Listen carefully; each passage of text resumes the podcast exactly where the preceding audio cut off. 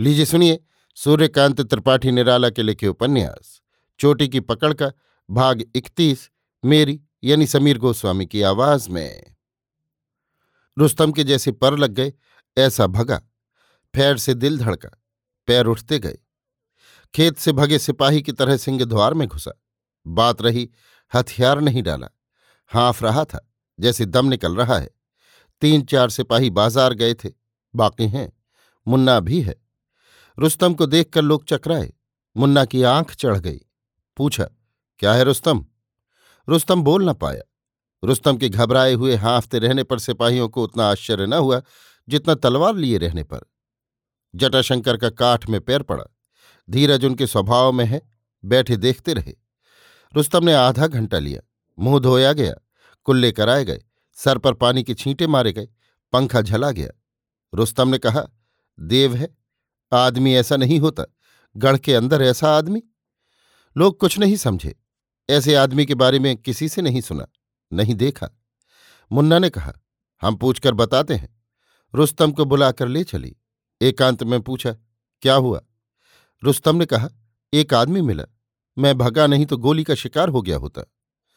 मुन्ना को नहाकर लौटी सूरत याद आई। पूछा, कैसा है? रुस्तम ने एक बाबू का हुलिया बतलाया, बुआ का क्या हुआ? हमको उसी की कार्रवाई मालूम होती है। मुन्ना को विश्वास हो गया। ठहर कर पूछा, बुआ क्या उस आदमी के साथ रह गई? हाँ रुस्तम ने कहा। मुन्ना ने तीन सिपाही लिए। रुस्तम से घटना स्थल ले चलने के लिए कहा।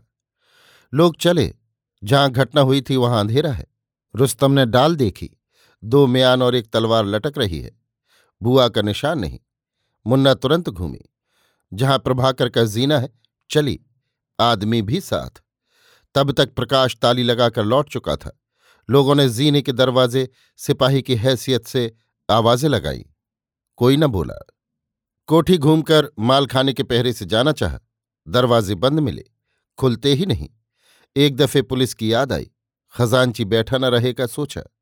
राजा से रानी के बदले की बात गई। बल जाता रहा। रुपए निकालने गई। पाँच रुपए और दस रुपए के नोटों के बंडल दो दो करके निकाल सके। इस तरह रखे थे। एक हज़ार के करीब नोट निकाले और पचास पचास रुपए सिपाहियों को और दिए, बाकी जमादार को। नोटों वाली तिजोरी बाहर गड़वा दी। अभी आप सुन रहे थे सूर्यकांत त्रिपाठी निराला के लिखे उपन्यास, चोटी की पकड़ का भाग इकतीस, मेरी यानी समीर गोस्वामी की आवाज़ में।